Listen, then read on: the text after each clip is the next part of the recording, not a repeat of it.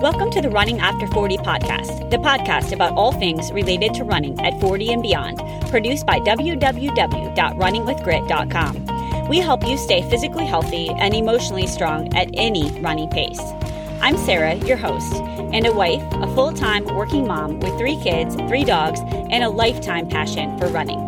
Whether you are a veteran runner looking to maximize your times as a master runner, or a brand new jogger starting in your 40s, 50s, or any age, this podcast will be there for your journey. I want to share stories, secrets, and strategies for success. This includes mistakes and lessons learned, all related to running past age 40.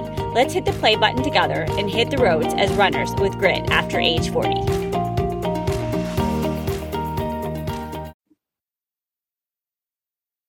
Hey everyone, welcome to the Running After Age 40 podcast.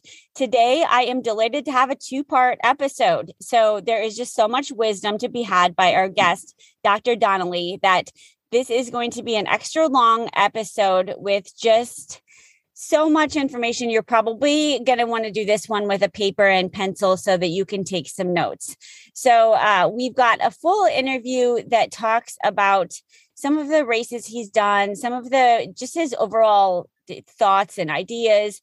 But I also am just going to pass the mic to him to just share his words and what he wants our audience to know. And I think, uh, you know, I'll stop talking and I'm just going to pass it on to him because he can uh, just fill your ears with the information that you need to know. Dr. Donnelly. Hi, Sarah. That's quite a buildup. Yeah. Uh, but I found your questions to be so thought provoking that I have a few more things to add that perhaps your listeners would find helpful. So, first, in the category of training and training tips, I mentioned the importance of weightlifting, but I've been confused over the years regarding how much weight, how many reps, etc. But I have now settled in on what is called time under tension Mm-hmm. Simply, you lift enough weight that will leave you exhausted after 40 to 45 seconds. That seems to be both enough to stimulate muscle hypertrophy, but also to increase endurance. I'll repeat that twice per machine and then move on. And it really kind of simplifies, you know, the whole debate about, uh, you know, muscle buildup. What can you do for endurance? It seems to be a happy medium between the two. Uh, another point, I've come to appreciate the combination of intermittent fasting followed by a workout. Specifically, no calories after 7 p.m., black coffee in the morning, and then beginning a 60 to 75 minute slow bike trainer workout mm-hmm. or treadmill, taking in water only. That not only helps to lose unwanted weight, but it really improves and stimulates your fat burning system. I would encourage athletes to periodically reset their heart rate zones. Usually late in the fall, I'll race a 5K to establish max run heart rate and then perform a bike max heart rate and then set for slow tempo intervals off of those numbers for the upcoming winter. Okay. And lastly, I would recommend reading about how the brain is now considered the limiter as far as our potential. Uh, it's very exciting to read about that we all have untapped potential uh, and how to train and encourage the brain to allow us to do more. I find it really fascinating information. Uh, another subject, and I tried to self analyze further my responses to you regarding how I accept slowing down Yep. And yet remain motivated and keep my lifestyle of fitness fresh. And I came up with what for me is a key word curiosity. Mm-hmm. For example, I've done some local tries over 20 to 25 times, the same course, but each time it is the first time for me at that age. Uh-huh. And as I look at myself as an ongoing personal experiment, I'm curious if that steep hill on that familiar course will be the same challenge at 70 as it was at 69. Mm-hmm.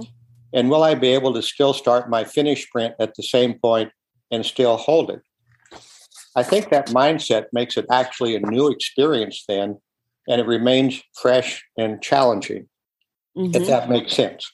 It does. And you asked about future goals. And after 35 years, it has become a lifestyle for me. Not that it's automatic and necessarily easy to go out to the gym midwinter after dark mm-hmm. and get in a swim, but a fitness regimen is part of me now. Mm-hmm. Uh, there's a cute saying you can let your body rust out or you can wear it out. And I still choose the latter approach. Being fit allows me to enjoy uh, a lake or ocean swim, to cycle over passes in Colorado, uh, to be in road races with family members. Mm-hmm.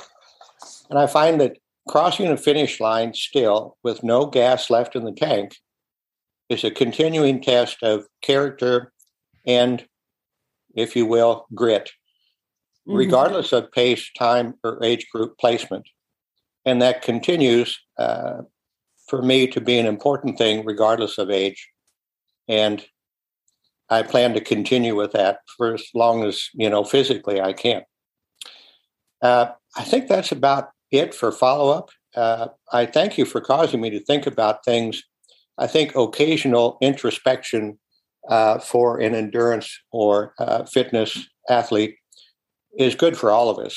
I think goals can change over time, and to continually reassess why you do it and what you get out of it, I think it's good. And I, I appreciate your podcast for uh, going there with people. Uh, yeah, you know, it's funny. I never really thought about the why either. I just kind of had always done it. And I think, you know, Katie, you know, as as athletes growing up, you just keep doing it. And it's it's it is something you don't you don't stop and think about why you do it because it's just become a part of you. But when you do, it takes you to that deeper level. And I love the part where you talked about the brain being our limiter because I think I've as I've watched my kids grow up through athletics, I've seen that firsthand and I've realized the power of the mind and it's uh, it's incredible. I just do you mind if i ask you a couple follow-up questions? No sure. Okay so back to the weightlifting i really like this time under te- tension. How long typically is your complete weight workout? I can usually finish uh, the appropriate circuits in about 35 to 40 minutes.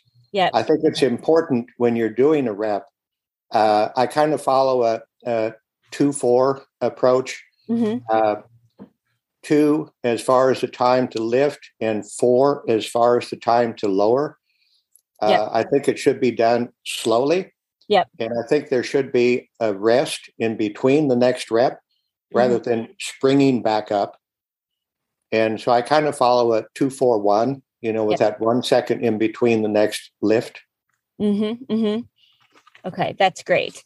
And then I, I also have a question about the intermittent fasting. And uh, I, I do this, I would say, except for I'm probably a little bit worse about the, I, I do have snacks at night. So um, that's something that I'm a work on, a work in progress on. Uh, but as far as I, I like this whole philosophy. And then do you take any supplements? I Vitamin? do not. No, I do okay. not. Yep. Okay that's a that's a just a pharmacist to physician i was just curious if you do. I i don't even take a like a multivitamin myself. I i take vitamin d but that's the only thing but i do have um the rest of my family members I, do but mm-hmm. i would probably qualify that statement uh, as far as not being across the board. I think uh, women in general have to watch iron. Yeah i think all of us uh, need to watch our vitamin d level. Yep. Uh, certainly we can make our own with sun exposure, mm-hmm. but in certain climates where there's a long winter, uh, I think vitamin D, it's important. There's a blood test for it. You know, you can get checked to see if that particular supplement is uh, what you need. And I think that should be looked into. Uh, yeah, I, I completely agree with that one. Uh, I've got a son that's recovering from a stress fracture with vitamin D low levels. So I'm living that firsthand. As far as the heart rate zone, uh, what are you are you using a specific kind of watch or monitor for that? Uh, I I really go by a percentage of max heart rate, uh-huh. uh, and I will usually uh, use a watch for that. On the bike trainer, I have a power meter. Uh, yep. Yep. So I'm more dependent on watching that number. Yep. Uh, I might say at this point that I'm really big on metrics overall. I Yep. think they're fun. I, I think that if you're doing uh, intervals on a treadmill and you're watching your speed and then you're taking a break and then you're going back again, the time just flies by. Mhm, and mhm. so focused on that number and pace uh, that I think it makes it a lot easier Mhm. uh, to get through a workout like that. I think, uh, uh, regardless of, of watch or power meter, we can all feel what yeah. a long, slow pace is, whether it be on the bike or the run. I think you hardly need one when you do intervals if you do short enough intervals that it is an all out effort. Mhm, mhm. But I, I find uh, a a watch for me uh, and GPS guidance is particularly valuable if I'm trying to pace uh, a 5K or a 10K run. Mhm, I mhm. think, especially in a try, uh, you know, the common mistake is going out on the run too fast. Mhm.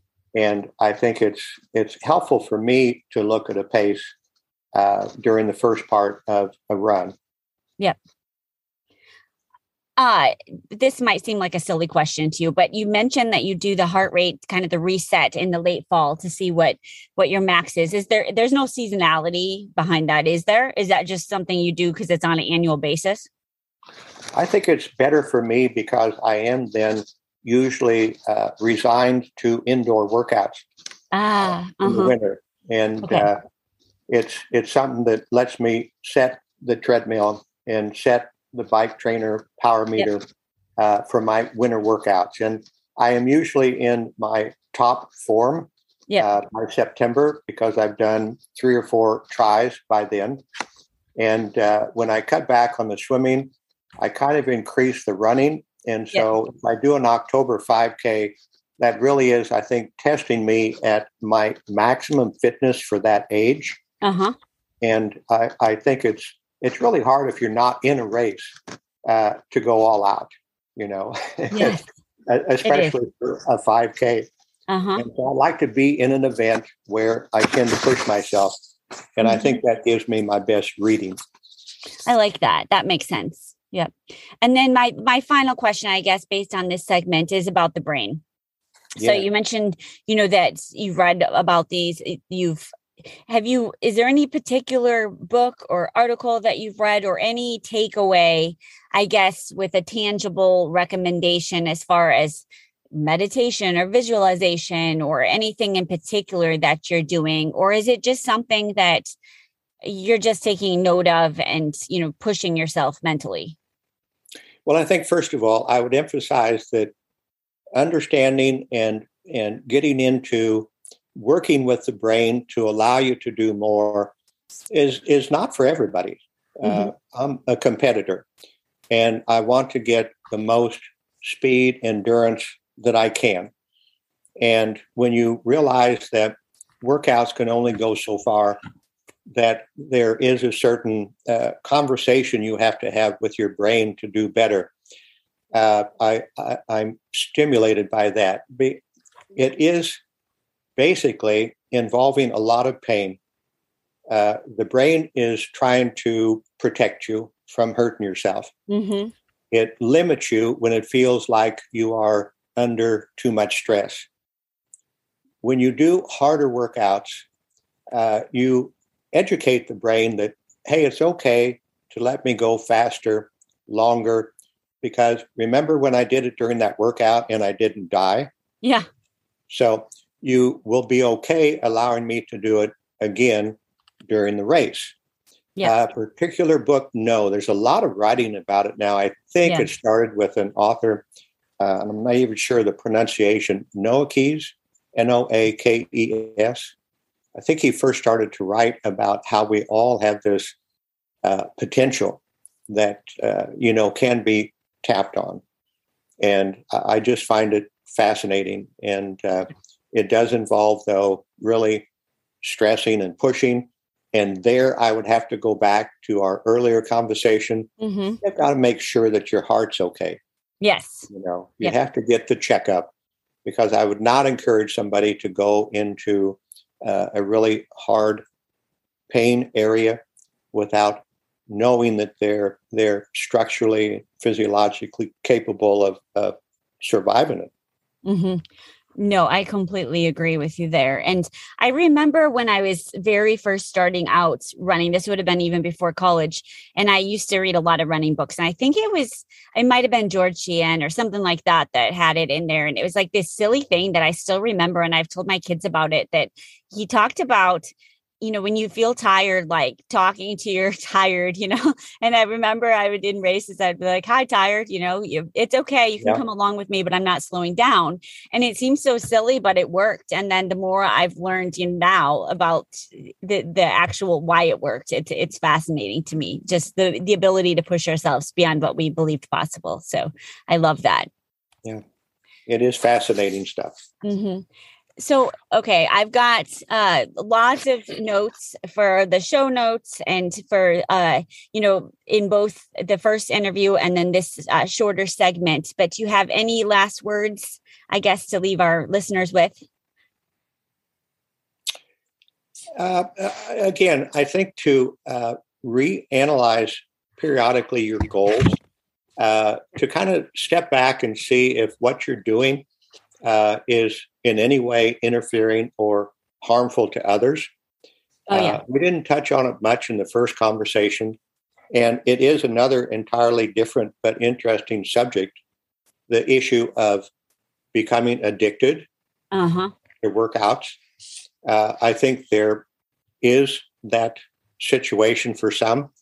I think family and relationships and work can suffer uh, if you don't understand that there has to be, uh, again, a good control and discipline to keep things in proper balance.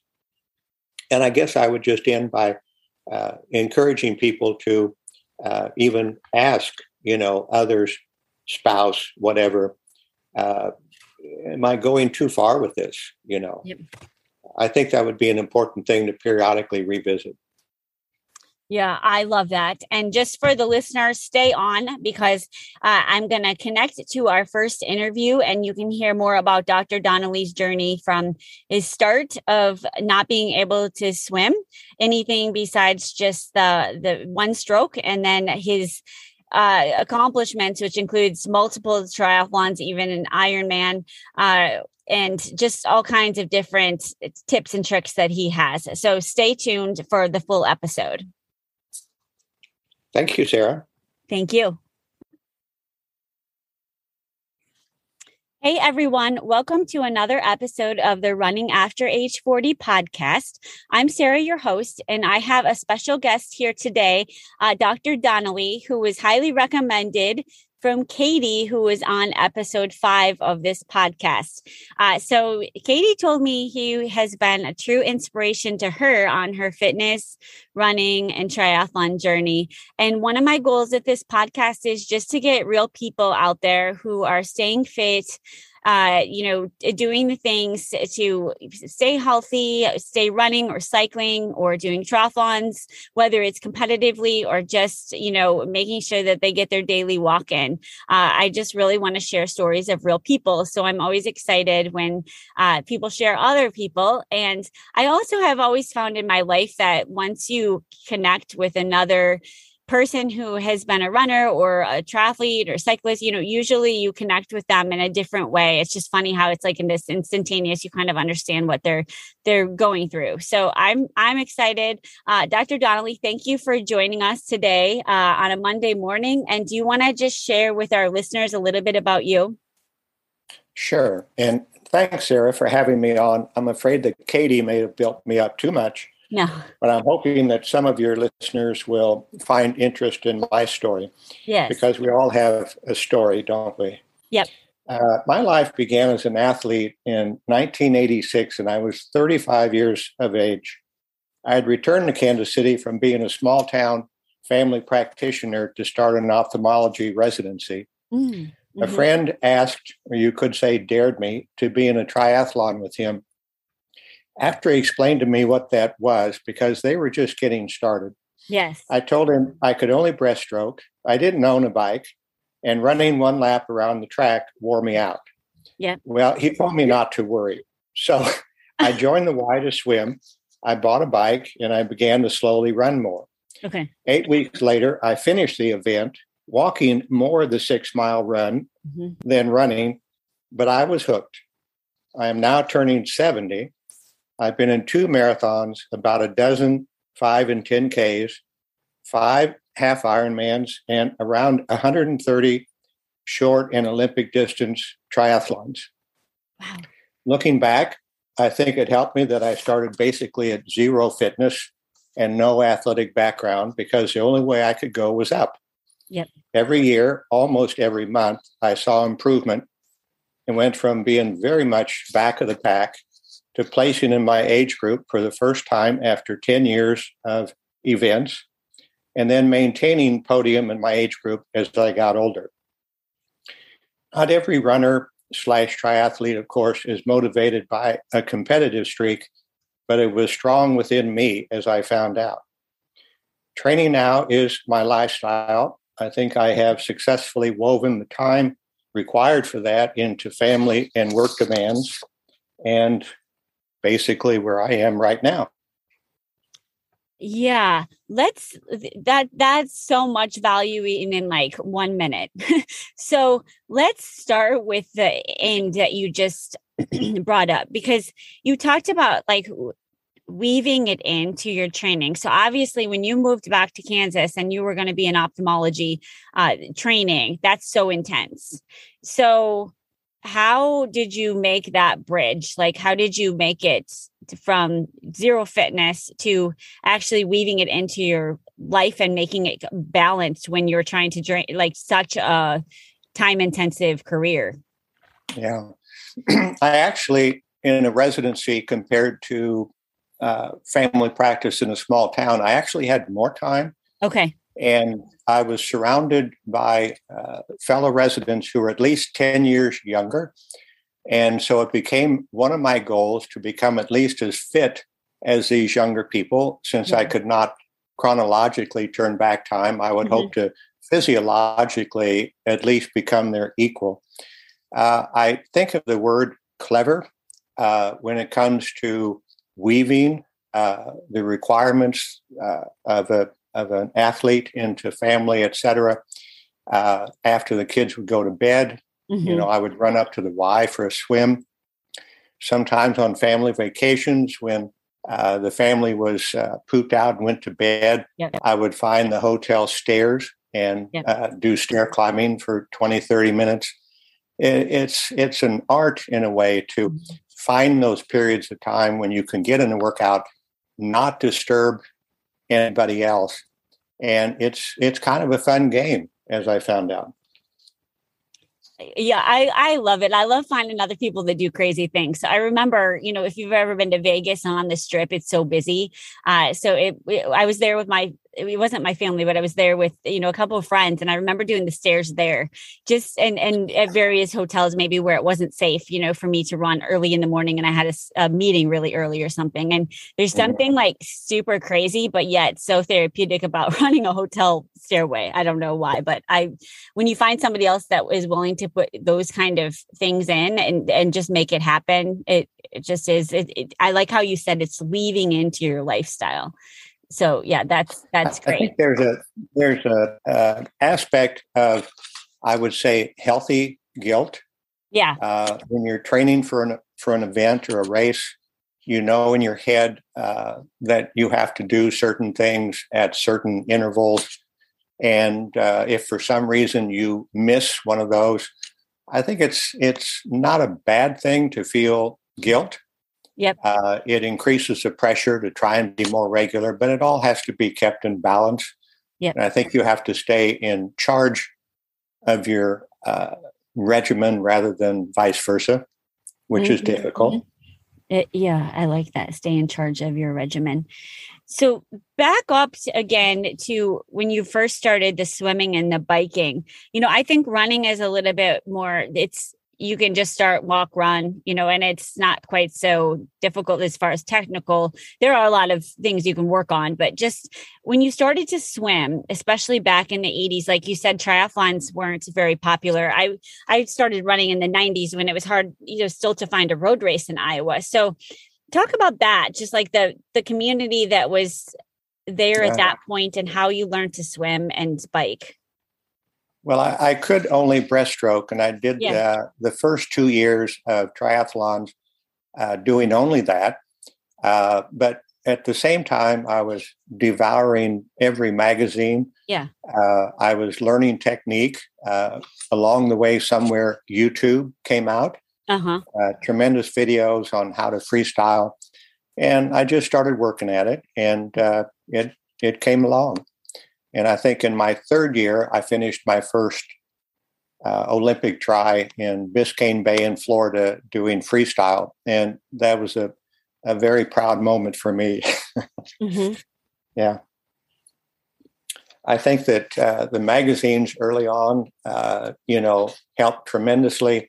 Uh, triathlon is somewhat unique in that some of our uh, pros, of course, would be right there at the starting line with you. Yeah. And that was quite thrilling. Uh, I don't know of any other uh, sport where you're right shoulder to shoulder with the heroes of your yeah. Uh, sport.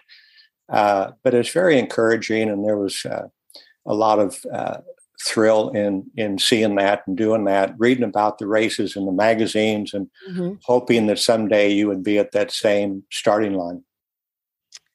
Yeah, that's that's cool. I have two questions, I guess, based on that. And you already started alluding to like that proud moment when you finished that Olympic distance triathlon. So if you want to just kind of expand on how you felt about that after that initial journey. And then the other question I have is how you picked your races back then if it was from the magazines or because uh, that would have been early before you know the, the races were so available online and whatnot. So how did you find you know how did you find each goal of yours i guess? Well it it started with appreciating uh, what happens at the back of the pack which is certainly where i was for quite some time uh, when you're struggling and you're walking and then you're running and there's people around you suffering the same way, there's such an instant connection with those yeah. people. Yep. And their words of encouragement, uh, you know, I can still remember. Uh, as I became more competitive, of course, I moved up. Uh, there was not the same uh, sort of uh, connection, but my competitive streak uh, at that time was coming on pretty strong. Mm-hmm. And uh, I did improve. Uh, as I say, it was probably 10 years into doing uh, triathlons that I first uh, reached the podium in my age group. And that was quite a thrill. Mm-hmm. And uh, yeah, you just, you read at that time, being rather new, you would sometimes even download a six week or a 12 week training program. Mm-hmm. Uh, you try and stick with it. You came to understand the different types of workouts uh, long, mm-hmm. slow, uh, tempo, intervals. And of course, you, you would try and do those in each of the three events. And it became, became quite a challenge to put those together and uh, not uh, you know have it become negative as far as doing too much uh, but still realizing that periodization was important yep that taking a little time off but as i got older i found that taking time off was uh, often uh, not a helpful thing mm-hmm. that you mm-hmm. lose too much but back then it was often again that guilt thing to take some time off after uh, a hard eight week program, uh, it was tough to make yourself do that. It is. But mm-hmm. obviously important that you do so. Mm-hmm. Mm-hmm. But Did, I yeah. was uh, for a while um, working out with other triathletes, but when it comes right down to it, it is kind of a solo uh, situation. Uh, mm-hmm. It's fun to work out with other people. We all know that working out with people stronger, faster than ourselves will help us yeah. get better. Uh, but if you're too dependent, uh, you know, then sometimes uh, you miss a workout or the mm-hmm. purpose of your partner's workout is different than yours. As you know, in triathlete, there's different triathlons, there's different uh, distances, and mm-hmm. If somebody's training for a full Ironman, that's yeah. way different than if you're trying to do a, a fast sprint.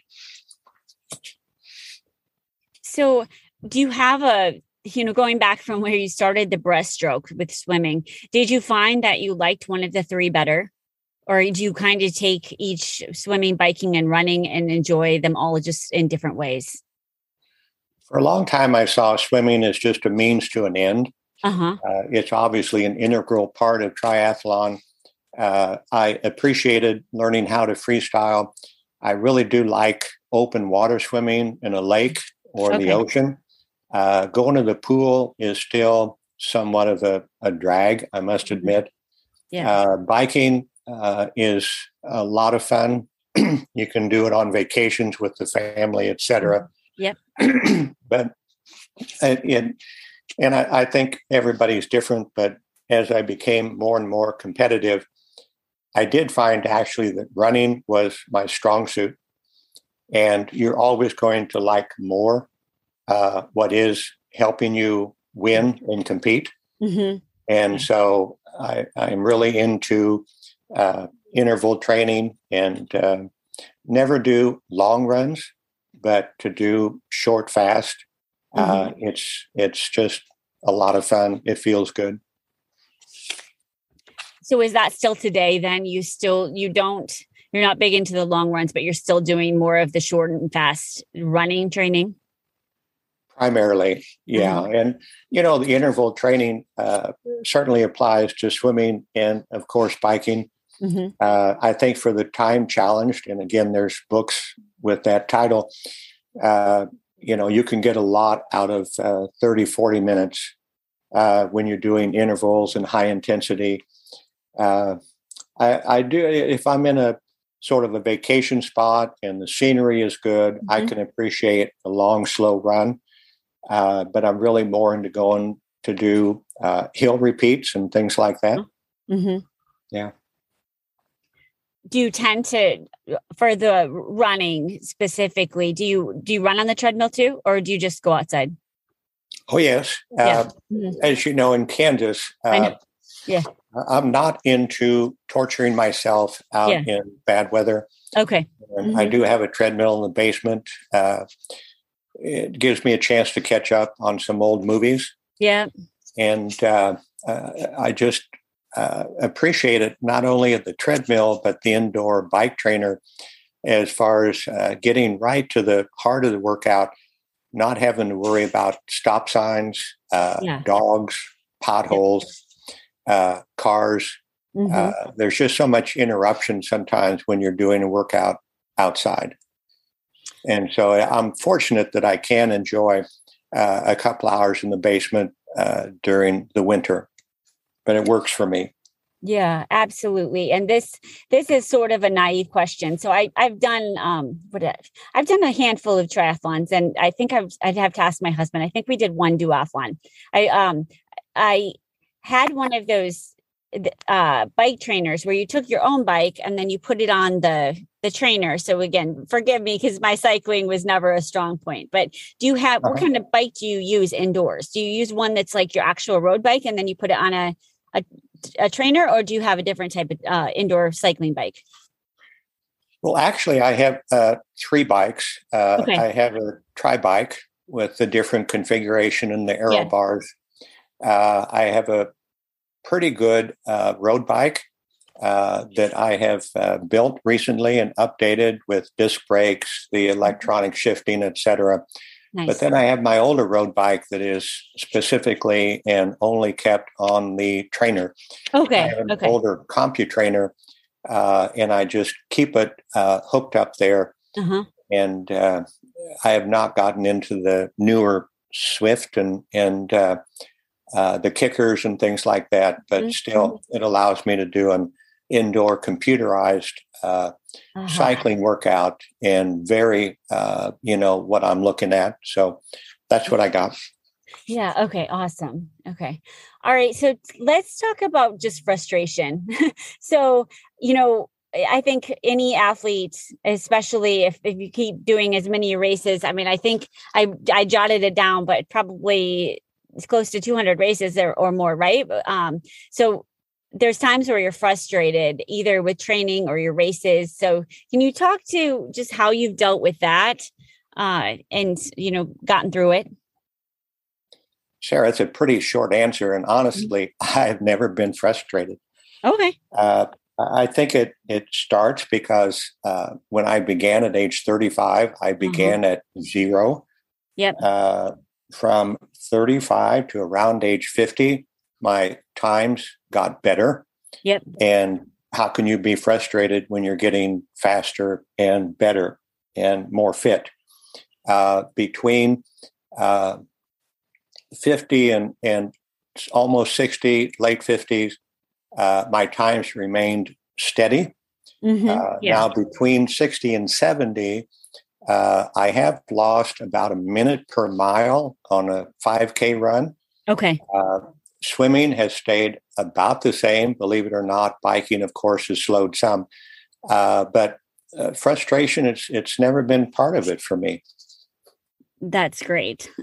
yeah. I think I've kind of looked at myself as a as a clinical experiment. Uh, mm-hmm. Being a physician, I've just always kind of looked at myself almost third person as to, you know, what can the body do? Uh, mm-hmm. Uh, what can the body take? Uh, and I've been able to sort of uh, separate myself in that sense uh, by just seeing myself as an experiment of one. And every year it's a different challenge, and that's good for me. Yeah, I I love that. Every year is a different challenge. So what what's your workout regimen look like now? Well, uh, again, I try not to stay uh, rigid and tied to it. But again, the three types of workouts over three events, uh, it becomes again just in your head something you have to uh, uh, sometimes combine to get it all in. Uh, for instance, I can do a swim and then go do weights. Yep. And I do try and lift weights twice a week. Ah, uh, okay. You know, obviously, you do a bike followed by a run, and to combine the events, uh, and you have to, of course, be aware that you can't do a hard interval bike and then the next day do a hard interval run. You have to mix up the slow and yep. the hard. And I, I just kind of keep it in my head. Uh, I I don't actually so much take a day off unless family events you know call mm-hmm. for that. Uh, my day off is usually mowing the grass. Yeah, uh, but uh, it, it's just uh, uh, being now part time at work. Yep. Uh, I can be more free as to when I work out and the duration. I, I would think now probably I spend ten to twelve hours a week on average working out. Mm-hmm, mm-hmm. Yeah. Wow. So it, to be that intense, uh, you know, do you do anything? You mentioned the weights two times a week. Is that any kind of formula that you've found that's injury prevention? Is it just free weights? What kind of things are you doing? And do you incorporate any stretching or anything like that, I guess, that helps you to stay injury free or at least minimize your injuries? Yeah, truly, I have been injury free. I've not ever had to miss an event because of an injury. Uh, obviously, I have more aches and uh, uh, stiffness when I first get up. Uh, but as far as weights, uh, I just do circuit training, a little mm-hmm. bit of free weights, but mostly yeah. circuit. I am aware that there's certain uh, specific uh, weight uh, regimens designed for triathletes. I don't really follow those. I lift weights because uh, of other things. I need to carry grandkids around. I need yep. to carry out the trash. Yeah. And so I think weights are good, uh, even if it's not specific for uh, events. Yeah. Uh, I enjoy weightlifting. Uh, I think there's a certain body image that uh, you know people feel comfortable with. Mm-hmm. I think lifting weights is very important for weight control mm-hmm. uh, for those that have issues with that. Uh, as far as the uh, freedom of injury, I was lucky to be biomechanically put together well. Uh, yep. Hips, ankles, knees. I think there's a lot of people challenged, and they, you know, will uh, despite their best efforts, uh, mm-hmm. have injuries. Uh, I'm a strong believer in Pilates okay. as far as core strength and injury prevention. I'm not really big on stretching. Uh, I take a lot of hot baths. Uh-huh. I think that mm-hmm. reduces inflammation. I think it stimulates the immune system. Mm-hmm. And mm-hmm. I think that's very helpful. Uh, but otherwise, uh, you know, it's inherent in triathlon that you cross train. And I think yes. that that obviously speaks for itself as far as uh, avoiding injury uh, when you're solely doing uh, one thing or mostly one thing. And I've never really done long miles, as I said. I, I, I can understand people who enjoy that. I do kind of uh, believe now that uh, there can be too much yeah. Uh, I think some of the information on heart issues uh, mm-hmm. uh, is actually true. Obviously, not for everyone, but I think uh, you know there there is too much of a good thing sometimes, and uh, that's never been my situation to have to go all out for that. I would also say at this point that uh, I don't think that you can out fitness bad genes. Yeah. Uh, I think some people live in denial if they have family history or other cardiac risk factors. Uh, they just have to get checkups because we've seen enough stories where somebody uh, will collapse and have a heart event, uh, you know, when they've done 20 marathons in the past. Yeah. Yeah. That's, that's, uh, yeah, that's great advice that you can't you can't out fitness bad genes. I like that. It's well said. What about yeah. just the effects of, especially since you picked it up later in life, just the mental effects and the how did that impact your life? I guess you know maybe professionally or within your family. Well, I, I think everyone has work days to grind on, uh, projects that seem endless, uh-huh. And endurance athletes, I, I think, learn how to handle that. We know that every uh, race, you know, uh, doing a marathon, I mean, it, it's so trite almost, but it starts with one step and one mile. Yeah. And we learn that mental discipline, I think, uh, when we're doing workouts that, you know, require that. Mm-hmm, mm-hmm. Uh, I, I think that uh, when we set a goal and we work hard, and through discipline, we achieve that goal. Uh, it's tremendous for self esteem. And that carries over into everything that we do. I think, as we talked about earlier, uh, learning and practicing time management, yeah. uh, it's hugely important if we are to be successful as athletes, but obviously for everything else that we do. So yeah, I think so too. It's like trying to squeeze sometimes in you know, I haven't done the Pilates. Maybe you'll motivate me to do that. But it's, it's trying to strength the, the, schedule in the strength training and things like that. That are the things I like to do less. That I have to, you know, maybe sometimes put in sports throughout the day because they're not always the top of my list. But I, tr- I do try to make them happen. I have a question that's a little bit more fun. Like, what's the neatest place? Maybe you could tell us a little story about like somewhere we've done a triathlon that's been just unique, uh, a place to visit. You know, a scene, maybe it's scenery? Well, yeah, I, and I think it is uh, fortunate that you know triathlons are just everywhere, uh, and it's fun to think that you could have a family vacation and my gosh, at the same time, there's a triathlon going there. Uh-huh. Mm-hmm. Uh, sometimes my wife thinks that I've been a little bit uh, too clever in planning such things. Yeah. But uh, we went to a wedding one time on Catalina Island off of uh, LA, and there was a triathlon there, and it was so fun and so unique. Uh, I've done a couple in uh, Napa uh, okay. that are fun vacations. But I must say, uh, my favorite and truly unique is the Escape from Alcatraz triathlon. Oh, okay. And uh, I got hooked on it a long time ago. I've done it 15 times. Uh, it's probably the the pinnacle of my career. That this year uh, I finally uh, got on the podium in my age group. Oh, maybe a little bit of bragging, but uh-huh. yeah, it, it, it goes along with setting a goal yep. and having fun with it. And uh, again, you would think that at the age of 70, you're not going to find uh, something so exciting and thrilling, but it was really uh, probably the pinnacle for me so far. And I have to say so far, yep. because again, uh, I'm not done with things, you see.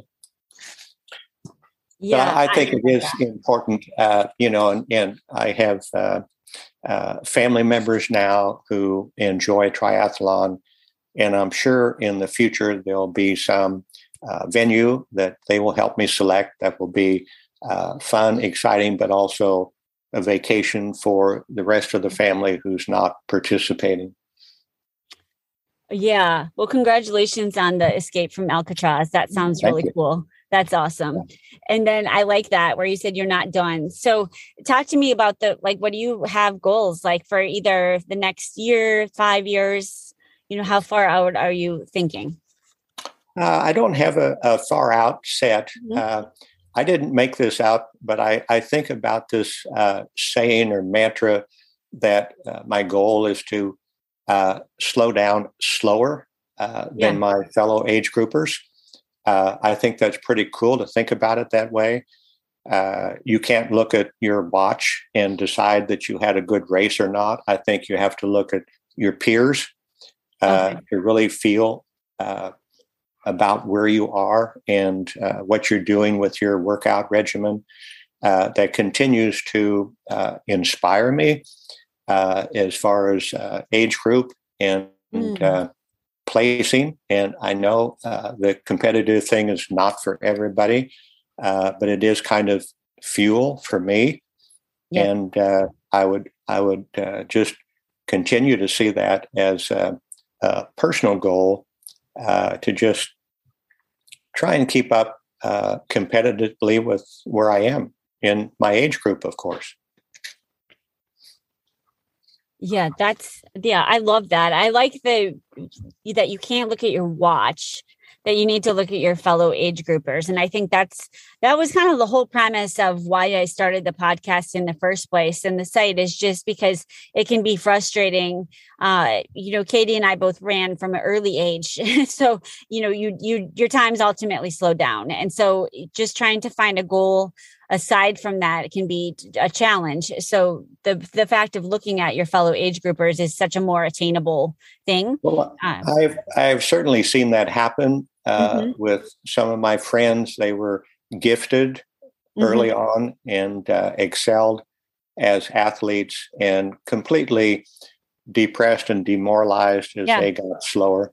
Yeah. And uh, I, I was just never in that position to experience that. Mm-hmm, uh, mm-hmm. And, you know, I, I said competitiveness is the thing for me, but also uh, the workouts themselves, even if there were no races, which of course there yeah. weren't last right. year. That's true. Uh, yeah. But the workouts themselves, and, uh, you know, the, maybe it's a little bit of a, a strange thing, but uh, when I'm in the middle of a hard workout, those endorphins kick mm-hmm. in. Yeah. And, you know, I almost feel sounds silly, but ageless for a yeah. while. Yeah, yeah. Uh, as long as I don't look at my watch or the timer. yeah, yeah, yeah, yeah. To tell me that you know there there is less speed than there was, but of course yeah. that feeling doesn't last long after the workout. But it's one of the few times where uh, you really feel like you know there is no age issue going on here. Yeah, I love that. Yeah, this is that you've given us all so much wisdom. I guess as we close out, do you have any favorite books or uh, podcasts or just any resources that you would recommend to our listeners? No, not really. Again, I think there's some people that are very much into online coaching, and I think yeah. that's great. Yep. Uh, I think joining a team uh, can be a wonderful thing as long yep. as you realize there can be different goals. Yep. Uh, I would have one final thing to say because yeah. I'm not sure that it's the same uh, as when I started. Yep. But it has to do with uh, the camaraderie and collegiality. Yep. Uh, you know, I, I, can't tell you how many times during a race when somebody passing me or my passing somebody else, there was that uh, good going or yep. keep it up or you can do this. And it's just amazing the effect that it can have on you or somebody else. Yes. And even, uh, you know, the little nod or hand wave uh, yep. when you see another runner or cyclist on the street, I would I would hope that that doesn't ever go away. I hope so too. Mm-hmm. Yeah, and if nothing else, right, through podcasts like this, I guess we can give each other like you know like the people that are listening you know like a high five that you can do it. And you know maybe you're on the last mile of your bike or your run and and you can do that last little bit right? That's right. Yeah yeah, yeah. so i i appreciate that. Well i i learned a lot. I uh I will make sure that I'm going to write up all these show notes. You had a lot of quotes in here that, um, you know, just you know every year is a different challenge you know i i'm really intrigued by that you never missed an event due to injury and i think that what you talked about with the cross training is a big part of that and how you on your hard days you go hard but you also realize that you can't just do hard days over and over and over. So that's you know right. th- those are just a couple of my quick takeaways but i have a lot more too. So katie was right. Good. you have a lot of inspiration for us all. Um, oh. yeah, it's great. Well, it's just my journey. Everybody else has their own story, and yep. uh, I'm sure they're at least, if not more interesting. But that's me. Yeah, I love it. Well, I think everybody has, you know, their own stories, but this was certainly an interest. Anybody that's done the number of the triathlons that you've done, that's uh, that's that's crazy. I I'll ask you one quick question before we uh, get my off wife. here. Would, my wife would agree. It's crazy. I know, but I always think like if people don't I think if people don't think we're a little bit crazy, then you know maybe we're not going all out in our life, you know. So sure. it's I don't think that being crazy is uh is a bad thing. But I'll ask you one final question, then I'll let you yeah. get back to your day. But do you have any good stories? I'm curious if you have any funny stories from traveling, like with your bike or like anything like that. Has it always been smooth? Or has there ever been a oh. time where you're trying to get to a race and like try, I, trying to get your bike and stuff there had to be, or even just something kind of silly that happened during the race? Yeah, I don't know if it's all that humorous, but again, there's always stories about transporting a bike and the issues yes. that happen. Uh, but there was a time I had just finished Alcatraz and I had scheduled a plane return uh, two hours after the event, and I'm in the hotel room by myself yeah. And I'm trying to get a pedal off to fit the bike into the case. And uh, I stripped the Allen wrench. And so, what am I going to do? You know, and it yep. won't fit. And I can't get to the airport. Well, somebody down at the desk, a fellow triathlete, had yeah. another one that I could use. But it, it's a freak out moment, you know, uh, that you hope never happens again. Mm-hmm. But mm-hmm. now I take it easy. I just rent a bike wherever I'm going. Oh, okay. That yeah, that I could do that. That's I was thinking to myself, I would especially with all the problems with air travel anymore. I was, I'm not yeah. sure I would trust them. So that that makes good sense. Well, thank you so much. I really appreciate oh. your time and I can't wait to get this episode up. It's so, my pleasure, Sarah. Thank you. This was a ton of fun. Thank okay. you. Have a good one. You too.